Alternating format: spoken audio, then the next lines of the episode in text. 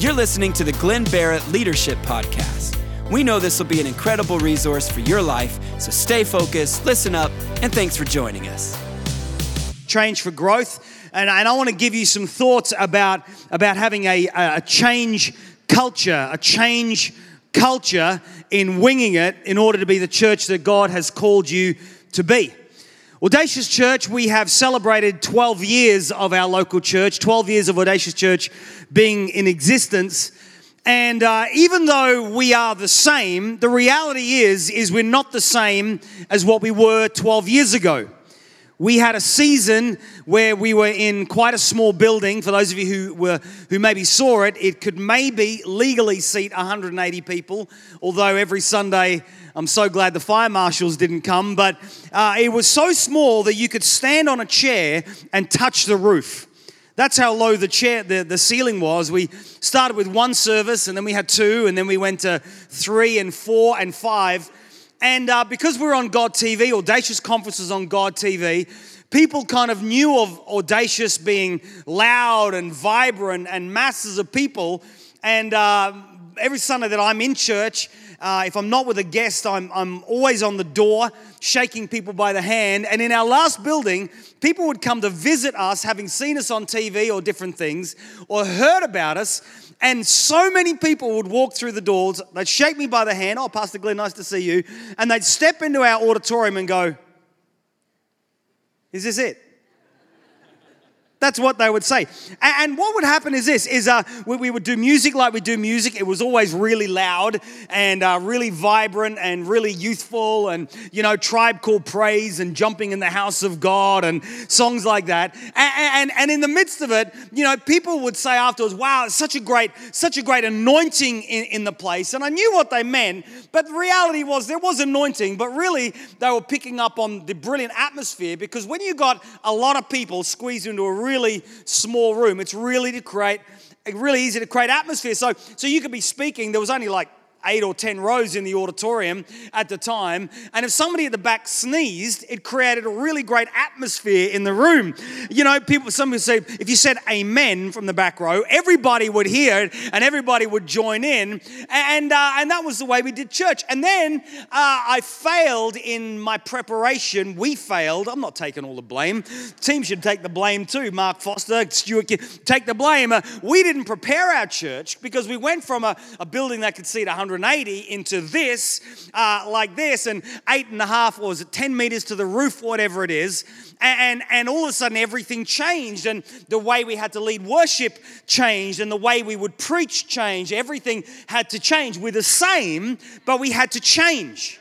That in order to create atmosphere in a building like this, it's a different type of science to the way you create atmosphere in a smaller venue. And so we're the same, but we had to change. certainly in our pastoral care systems, uh, we, we had Greater Manchester broken up into five regions. And in the five regions, we would have volunteer couples pastoring the people in those five regions. And we had one volunteer couple pastoring a thousand people in their one region at one stage. And they were doing their best and they weren't complaining, but neither were they sleeping and neither were they having a good work life balance, spiritual, but everything was out of control. And so we realized we had to change it. And uh, I don't know what we've changed it to. How many regions do we have now? Does anybody know? 18 regions. And, uh, and now it's a, it's a lot easier for our, our regional pastors to, to kind of pastor the people through Greater Manchester because we're breaking it with, with the same, but everything necessitated that we change. There was a time when all roads led to Glyn and Sophie in decision making, and we ended up becoming a bottleneck, uh, and we had to change. Because in, in order for the church to continue to grow, to continue to thrive, to continue to increase, have greater influence, we had to learn that actually we can't be the one stop shop. So now people come to ask me, you know, about the minutia, some of the systems, some of the mechanisms. I don't even know how many regions. I'm sure I should know how many regions we got for pastoral care, and maybe that's a fail on my point. But but I'm trying to let you know that in actually actual fact, uh, change is necessary for growth. And that sometimes what happens is this is that sometimes we change because of growth. We have to, but I think it's far more astute of us as leaders to change in order to grow. And, and, I think that when we when we sort of put the put the horse before the cart and we change in order to grow, then what we're doing in the process is we're creating the systems that we need to facilitate growth. I remember Bishop T.D. Jakes saying to us a few years ago in Melbourne, he said this. He said that if your church database is not able to keep up with what's going on in your church world, you will stop growing because your database is not supporting the way you do your pastoral care. And he was really drilling into us this whole idea that you've got to change your structures and your systems in order to grow, creating space for growth. Surely, one of the best ways to do multi site church or church planting is to budget in such a way that you create space in your budget so that when you step into a new location or a new site to do a multi site or to new, do a new church plant, you already have, have the fat, you already have the space in order to do that. The thing I think is important for us to know is that Christianity, at its very core, has a theology of change at it. This is what we're all about. The Bible says, Romans 12, 2, we are transformed by the renewing of our mind, which is why local church is the best mental health, wellness place in society today. Because every day we're coming into the presence of the one who changes our heart, our spirit, our mind. When we're faithful preaching the word of God, we are preaching to see people change their mind to have transforming transformed thinking. 2 corinthians 3.18 says we are transformed into his image day by day. So change is at the very core it's at the very essence of our christian faith. And the moment we decide not to change the moment we get to a place of, of being weary because of change, or for whatever reason we choose not to change, and we'll talk about a few problems in a moment's time, then we go counter what we're called into. God demands of us that we change. You know that because you changed. You were a dead man walking, you were a dead woman walking. Where would you be without the God who invaded your life in such a way that He brought change? The reason we lift our hands is because we changed. The reason we lift our hands is because we know, even when we're walking through the shadow valley, we know that He's the God who won't leave us in the shadow valley. He's the God who will bring us through into a season of change. And so I'm here to encourage you in the midst of this winging it theme that change for growth is so important. It is integral. And if we stop changing, we will stop growing. And if we stop growing, we will become a monument to what God did in historic generations. But God wants us to change in Jesus' name. Isaiah 43 19. See, I am doing a new thing. Don't you perceive it? Do you not perceive it? I am making a way. 2 Corinthians 5 17. If anyone's in Christ, he's a new creation. The old has gone and the new is here. Let me give you five things that I believe hinders change in our local church and even in our local business. And I wonder if any of these are relevant for you. Number one, nostalgia. Nostalgia is the enemy of change. Sometimes our heart is warmed more by the memory of the past than it is by the embers of a distant hope. And so what can tend to happen is this is because change is difficult, we end up being caught in nostalgia. Now I get this. There are songs that when I sing them, I sing them out of a passionate love for God but I sing it because I remember where I was when God changed me. You bring out Jack Hayford's song, Majesty, worship His Majesty. I'm gonna sing that from the depths. I'm gonna sing that like I've never sung a song before. Shout to the Lord. All the earth let him sing. I mean, there, there are songs that I love, Father Abraham. I mean, there are songs that you start ripping on and I'm gonna sing. But sometimes it's amazing how, how you, I'm at a conference in May, and, and I guarantee we're gonna, we'll do a few old songs, a few hymns, which are still true today, but you watch, you watch the decibel level increase in the auditorium because we're singing it out of remembrance of what God did to us and sometimes we, myself included, have a theory that it was better then. It wasn't better then, it was just different then. Welcome to the good old days, folks. We're living in them right now.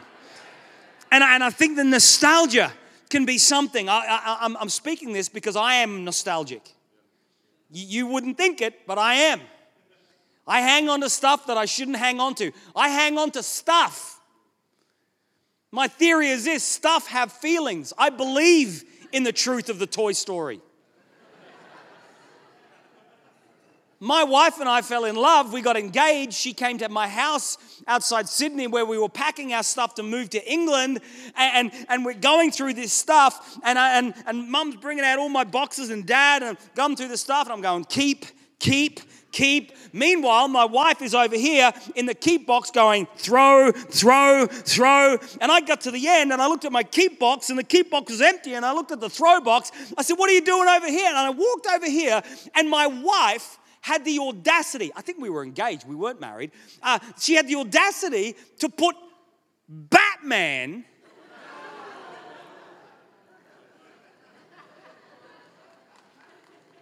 I had that Batman when I was four. Now, I've seen that show set in Las Vegas. You know where they go into that shop and they bring in old toys and they get millions of dollars for these old toys? You know, no, my Batman was worth millions. Okay, when I was five, I bit off his ears and his nose and, and different things like that. But what are you, what are you doing? And, and, and one of our first proper arguments was over Batman.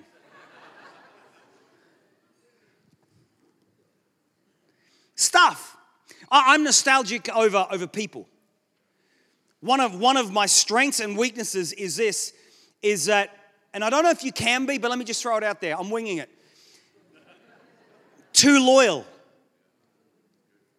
Like I find that there are many times when I have more faith in people than they have in themselves, which actually sets me up for, for getting stab wounds in the back when I least expected it and, and, and, the propensity that I have is to hang on to relationships just a little bit too long.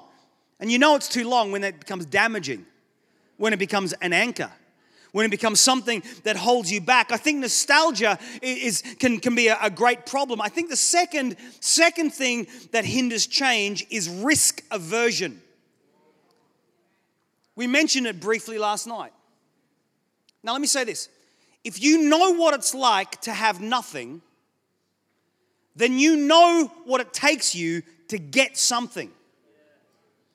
If you know what it is to have no reputation, to have no ministry status, if you know what it is to have no money, to have no relationships, if you know what it took you to build those friendships, then when you get it, it's amazing how risk averse we can become because we look back and we realize what it took us to get what we have. Which is why we have a, this phenomenon globally where many ministers, the older many Christian leaders, the older they get, the more risk averse they became because it took me all these years to get to this place. The last thing I would want to do is try to jeopardize it in order to move forward. And so we've made mistakes in our church. We've gone through the diary at times and become risk averse with our diary and gone, we're too busy and taken stuff out of the diary and then later gone, what are we doing? We had an influence into our church over a season where, where where that, that influence is saying too busy, too much, too busy, too much, too busy, too much, too busy, too much. And it was like a dripping tap. And over a while, we started to believe the mantra too busy, too much, too busy, too much. And we started to can things from our diary, take things out, take things out in order to have free diary. And then all of a sudden, we found ourselves with so much space. I mean, thinking to myself, hang on a minute, I'm going to die one day. I'm not propagating to be too busy. Uh, I'm just saying this that sometimes we become risk averse. I remember being a 15 year old boy, being the youth leader in my dad's church, doing my GCSEs and my A levels, and being out six nights a week and doing my exams. I remember that. And I wonder why it is. I wonder why it is that sometimes the older we get, the more risk averse we get to actually living lives that are busy. And then people say, Are you tired? Listen, everybody's tired. The homeless are tired, the unemployed are tired, the rich are tired, the bored are tired, the Welsh are tired, the Scottish are tired, people in Lancashire are tired. We've got to make a decision, I think. What are we going to be tired doing?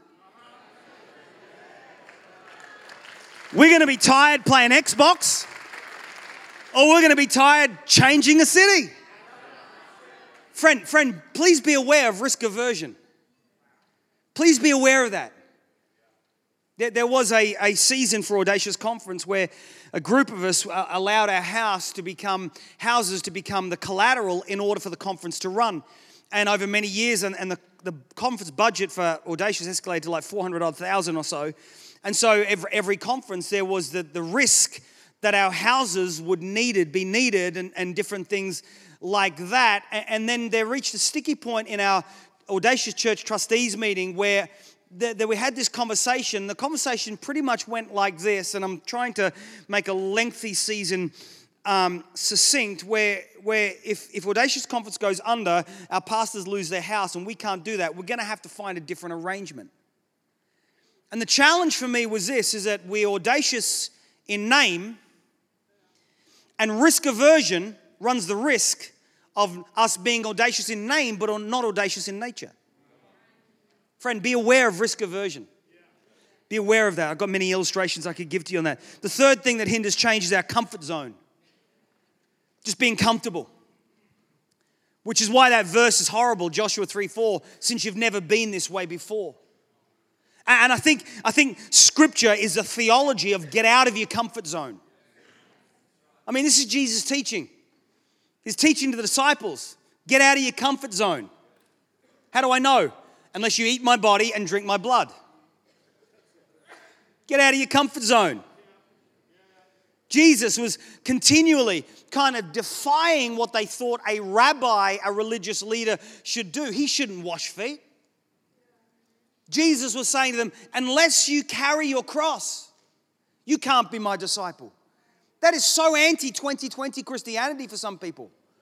Where, where, where, where the danger is, and not you because, because you are the converted and you get this, but the danger is an easy, cheap Christian faith. Speaking to somebody recently who spent, I think it was three years in a prison in a certain part of the world because they were a pastor and put in prison for preaching their faith. They ended up being rescued by an, a, an, American humanitarian organization, and they went to a certain part of the United States. And I'm not throwing the United States under the bus because we're all the same. But they went and, and they, they discovered that these, that these, these suburban mums in their urban uh, minivans uh, would do football with the kids or whatever, and then drive to church on a Sunday for a convenient form of Christianity, and then not tell anyone about their faith through the week. And the narrative that came back from this person who had been persecuted and potentially was going to be martyred for their faith was this: is we went to jail for simply sharing the gospel. And yet in the West, we have this, this, this easy form of Christianity where, where, where, where, where the, the narrative of carrying the cross. Pastor, that's why you're tired, carrying the cross. That's why there's another stab wound, carrying the cross. That's why Saturday night, two o'clock in the morning, you're still struggling with that message because it's carrying the cross. That's what God wants us to do. I think comfort zone becomes this, this place that we just got to get out of. Fourthly, fourthly, the thing that hinders change is weariness. Because change is tiring. Somebody made a comment to me before, said, Glyn, did you realize it's been raining since September? I didn't even think about it. I thought, that's why I'm tired. Haven't seen the sun for such a long time. You know, you feel like kind of getting in a canoe to paddle to church or to the office, office these days. And the thing is this is that, is that the storms that accompany change can be tiring.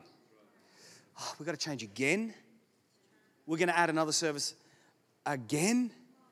We're going to change our system again. Can I just say for any elders, any trustees, any team members in church life, that in order to be a church that grows, change is necessary. God wants us to be a people who learn how to change. Never should we say to our pastors, the way, this is not the way we usually do it. Because as Mr. Twain once said, tradition is not wearing your grandfather's hat, it's buying a new one like he did. Change is here to stay. I believe we should get change to be our mantra. And surely one of our one of our challenges in pastoring and leading is actually agitating the church out of its comfort zone into something new. And, and I think a lot of relational trust needs to, needs to happen within that, and there's, there's lots of things on that. I think the fifth thing that hinders change is fear fear of reputation, fear of being wrong, fear of what people will think, fear of what people will say. And so we end up in a place of, of indecision not moving forward, where the Bible says a double minded person is unstable in all their ways. And I've found this that in any area of indecision in my life, it creates instability in a lot of areas of my life. And sometimes I'm busy trying to fix up why this is unstable here, and why is this not working here, and why is that working over there. And that's the fruit of indecision in my life. And sometimes making a decision, and can I be so bold as to say, even making the wrong decision is sometimes better than making no decision. Because at least if you make the wrong decision, if you've got the collateral and the buy in your people, you can say, hey, you know what? 2 p.m. service on a Sunday, not even the Holy Spirit wants to come. We're going to cancel it. I didn't get any emails of complaint on that one. Thank God. So let me give you a few thoughts then on, on planning change. Planning change. How do you plan change? A few thoughts on this. The first thing is this is vision. Vision illuminates the size of change. Vision illuminates the size of change. Vision being defined as a clear image of a preferable future. 12 years ago, we come into Manchester, and God gives us a vision to be a church that stops the traffic, numerically so large that we create traffic jams on weekends. Now, none of us like traffic jams, but the picture in our mind was this is so many people going to church that it creates traffic issues. And we realized the vision illuminated the size of change that we needed to continually go on in order to be the type of church that influences the city in such a way that we create traffic jams across our great city. So when we started 12 years ago, we were here. Our vision was over there. And here we are, 12 years into our journey, and we're here and the vision is over there. In fact, it's really irritating.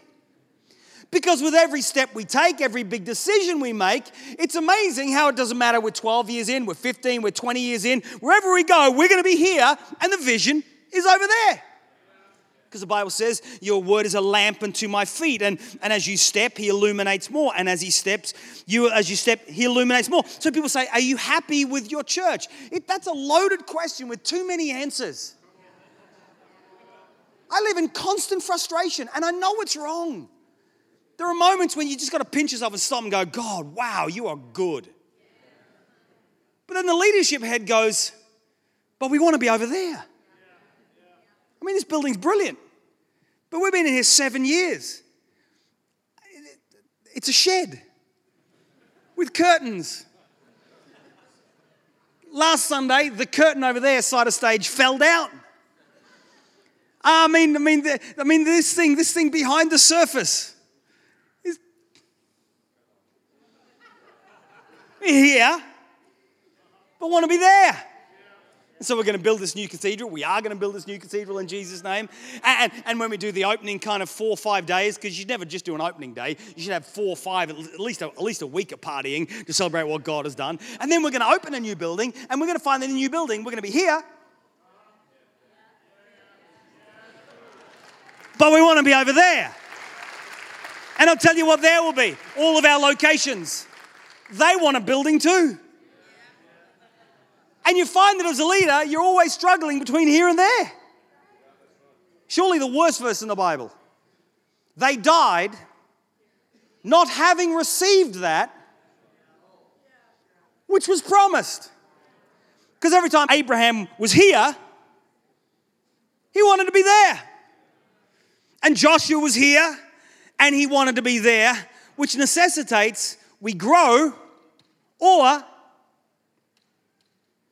we get bitter and miserable because you begin to realize the promises for me are not just for me, they're for the generations to follow. Change necessitates growth. Growth necessitates change. And I think that this vision journey is so frustrating. So, in planning change, be aware that your vision illuminates the size of change. Somebody said recently, Glyn, must be great having a big church. I'm like, compared to what? Because on Wednesday night, 75,000 peasants were at Old Trafford worshipping the Red Devil. And last night, 1975, we're playing at the arena, like 300 yards up the road here, and there were 22,000 people in there. Must be great having a big church compared to what? I mean, we have church name on this, but any gathering of people really is a community of people who've come to worship something and believe something, vision illuminates the size of change. Secondly, problems illuminate the need for change. Leaders, if you tolerate problems, then you are compounding the problem.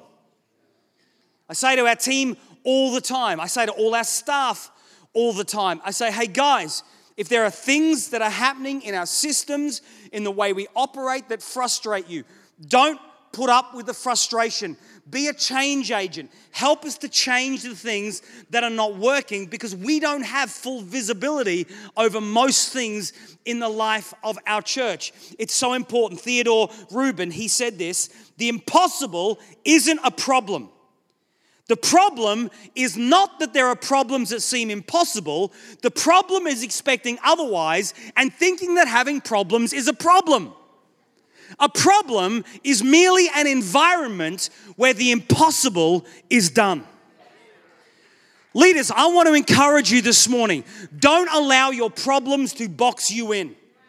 Go to God and say to God, God, in the midst of this problem, I know there is a seed of the impossible becoming possible. We got to get on our knees and pray in the face of problems. And we got to see in God, we got to see something in God in the midst of those problems. The most genius things that have happened in Audacious Church presented themselves as a major problem.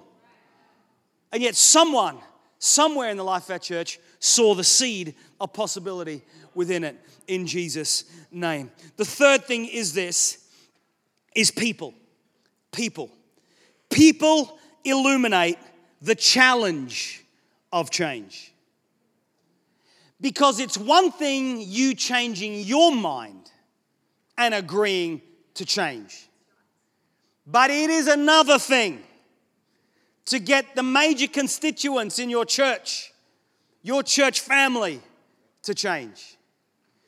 That is a challenge. Let me throw this out there. I think Mark touched on it last night. You will never have the magical right people to do what you need to do. You're just going to have people. I think that sometimes the excuse of I don't have the right people causes us not to step out in faith, not to do. Listen, I think the reality is this is the majority of us know what it's like to take a risk and see people rise. And I think, you know, we made a decision 12 years ago. We are always going to make an heroic ask of our people. When it comes to our offerings, when it comes to our building plans, when it comes to mission, when it comes to pioneering, we're not going to go to the lowest common denominator. We're going to make an heroic ask. And you know something? I got to be honest. I have been blown away. We have been blown away, shocked, amazed, time and time again. Because when the magical right people weren't there, the right people were there. We just had to make the ask. And it was amazing to see people come to a new, new level and dimension. I think that within this, this concept of, of the challenge of change and people, uh, I, I want to I wanna address the issue for a moment of worldview, if I can. Worldview. For many years, I used to teach that vision is the most important thing. I learned last year that vision is not the most important thing. The most important thing is worldview. Because the way a person sees their world, the person's worldview determines how they interpret the vision you put in front of them. James Sire, he wrote a book called The Universe Next Door. And in The Universe Next Door, he asks eight things. He talks about eight things that help you to determine a person's worldview. But he talks here about God, he talks about reality, he talks about humanity, he talks about forever, he talks about knowledge. He talks about absolutes. He talks about history. And eighthly, he talks about a person's personal um, decisions that they're making in life. And from these eight categories, he says this that the way a person answers these eight things, which we haven't got time to get into, defines and describes a person's worldview. Last year, I put it to the test sent our team into one of our high schools in Manchester, uh, uh a Church of England school, and we asked, we, we surveyed 180 students on these eight questions, on these eight principles. And from that, we were able to identify what the worldview was of this working class community in Oldham, Greater Manchester. And see, what can tend to happen is this is that we as leaders can pray and get a vision from God, and we stand up and declare a vision to people whose worldview is so dramatically different to our worldview that there's little reason, there's little wonder why they take this magnificent vision of a church that stops the traffic and, and, and boil it down to something that was never meant to be. Our challenge in terms of with people, the challenge of change being people is this is that we have to uh, help people to see their world differently. Change the worldview, introduce a magnificent vision, and watch people rise. Fourthly, is this the fourth, the fourth uh, key for change, the fourth thing for planning change is this: is systems. And systems illuminate your mechanism for change. Your mechanism for change. Uh, Mark, come and join me up on stage. One of the most important people in our church, hands down, is this guy here, Pastor Mark. Mark, Mark pastors our staff. Mark is our operations pastor. And so it's one thing us preaching to change worldview and presenting a vision. But unless this guy here can help us create the mechanisms that go along with that, then we'll never see the vision come to pass and we'll never change. So, Mark, why don't you just share us with us just for a few moments on some of the principles for these systems, these mechanisms? Systems is such a big word, and there's some people here right now will be going, "Oh, systems," but we've all used systems already today. Who chose what they want for breakfast in the restaurant this morning? You used a food choice system commonly known as a menu.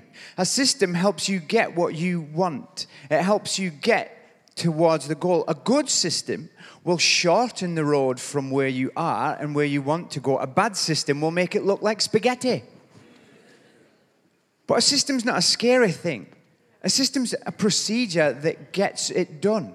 I'm going to use two people to show you how beautifully simple systems can be because a system can be simple or it can be complex. It can be massive or it can be minute. You see, we've got a brilliant lady on our staff, uh, on, on staff called Elaine. And she's in charge of our hospitality department. She gets the ingredients, she shows a picture, and then she turns dummies like me into people who can make things like that. That's a system. But we also have incredibly complex systems like our budget system. If it wasn't for Dave, our CFO, we would be drowning. We have a budget system that says we can spend X on this and Y on this. It's very rigid, but it's so freeing. It brings so much peace. I was employed by a company once that we had a day called Black Friday. You all love Black Friday when it's Amazon. Black Friday involved getting 70 of the staff off staff in one day. The system they chose to do that was to go through everybody's name alphabetically, starting at nine o'clock in the morning. And you went into the office and found out if you had a job or not. I was fourth last. Not a great system, but the financial system said they'd spent too much on wages. We've never had a problem like that here. Never.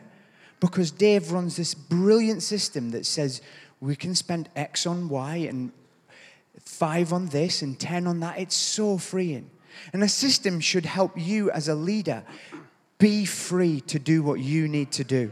We're not worried about things, about finance. It's not a problem because there's a system in place. Leadership development, just like last night, Mark's point was brilliant. He had his three, then he had his 12, then 70. That was Jesus' leadership development system. Have a go. So, what system do you need? You might think, oh, I don't do systems.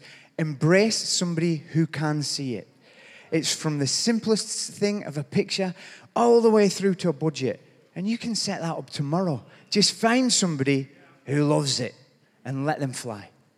Brilliant. Thanks, Mark. So, systems illuminate your mechanism for change. And the last thing is this, and Mark's already touched on it finances illuminate your propensity to change. Finances illuminate your propensity to change. The amount of times I've heard people say this say, if I had the money, I would do this. Let me pose this as the thought. If you had a God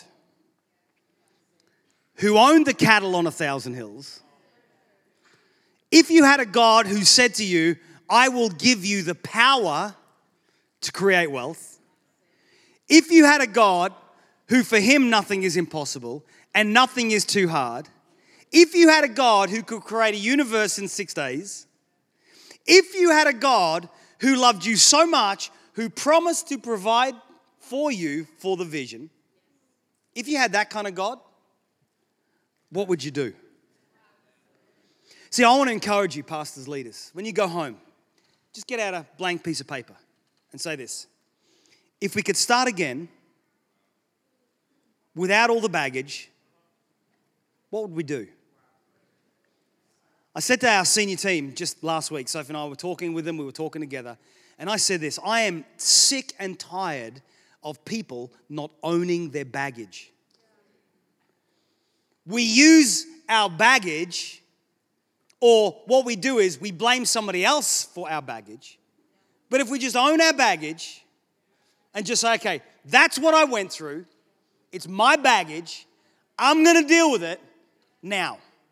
If I had a God who owned the cattle on a thousand hills, who could do all things, who could provide the provision for the vision, what would I do? You see, finance illuminates your propensity to change. And so, five things. Number one, Vision illuminates the size of change. Number two, problems illuminate the need for change. Number three, people illuminate the challenge of change. Number four, systems illuminate your mechanism for change. And number five, finance illuminates your propensity to change. Thank you for listening to this Glyn Barrett Leadership Podcast. For more information, visit us online at audaciouschurch.com.